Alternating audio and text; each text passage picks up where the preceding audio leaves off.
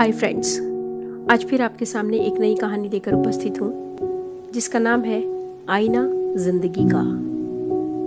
एक दिन कुछ ऐसा हुआ कि जब ऑफ़िस के सभी कर्मचारी ऑफ़िस पहुँचे तो उन्हें दरवाजे पर एक पेपर चिपका हुआ मिला जिसके ऊपर लिखा था, कल उस इंसान की मौत हो गई, जो कंपनी में आपकी प्रगति में बाधक था। उसे श्रद्धांजलि देने के लिए सेमिनार हॉल में एक सभा आयोजित की गई है।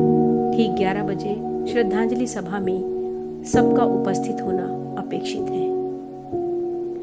अपने एक सहकर्मी की मौत की खबर पढ़कर पहले तो सभी दुखी हुए, लेकिन कुछ देर के बाद ही उनमें ये जिज्ञासा उत्पन्न होने लगी कि आखिर कौन था वो? जो उनकी कंपनी की प्रगति में बाधक था और उनकी खुद की प्रगति में भी? खैर 11 बजे सेमिनार हॉल में कर्मचारियों का आना प्रारंभ हो गया। धीरे धीरे वहाँ इतनी भीड़ जमा हो गई कि उसे नियंत्रित करने के लिए सिक्योरिटी गार्ड्स की व्यवस्था करनी पड़ी। लोगों का आना लगातार जारी था। जैसे जैसे लोगों की भीड़ बढ़ती जा रही थी सेमिनार हॉल में हलचल भी बढ़ती जा रही थी और सबके दिमाग में बस यही चल रहा था कि कौन था वो व्यक्ति? चलो, एक तरह से अच्छा ये हुआ कि वो मर गया। जैसे ही श्रद्धांजलि सभा प्रारंभ हुई एक एक करके सभी उत्सुक और जिज्ञासु कर्मचारी कॉफिन के पास जाने लगे। करीब पहुंचकर, जैसे ही वे कॉफिन के अंदर झांकते, उनका चेहरा फक पड़ जाता। मानो उन्हें कोई गहरा सदमा लग गया हो। असल में हुआ यूँ कि उस कॉफिन के अंदर एक दर्पण रखा हुआ था। तो जो भी उसमें झाँक कर देखता, उसे उसमें अपना ही अक्स नज़र आता। और उस दर्पण पर एक कागज़ भी चिपका हुआ था, जिसके ऊपर कुछ ऐसा लिखा था, जो उन सब की आत्मा को झकझोर रहा था।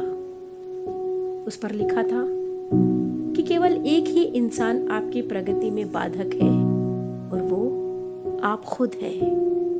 आप ही वो व्यक्ति हैं, जो अपने जीवन में क्रांति उत्पन्न कर सकते हैं।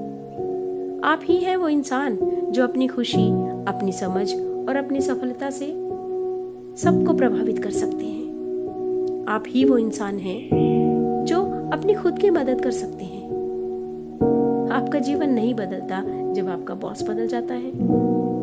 आपका जीवन तब भी नहीं बदलता जब आपके दोस्त बदल जाते हैं। आपका जीवन तब भी नहीं बदलता जब आपके पार्टनर या आपके साथी बदल जाते हैं। आपका जीवन तब बदलता है जब आप खुद बदल जाते हैं। जब आप खुद के विश्वास की सीमा को लांग कर उससे पार चले जाते हैं। जब आप ये समझ जाते हैं कि आप और सिर्फ़ आप ही अपने जीवन के लिए जिम्मेदार हैं, तब आपका जीवन बदलता है। सबसे महत्वपूर्ण रिश्ता अगर आपका किसी के साथ है तो वो आपका खुद से है। तो पहचानिए खुद से खुद के रिश्ते को। और संभाल कर रखिए इसे।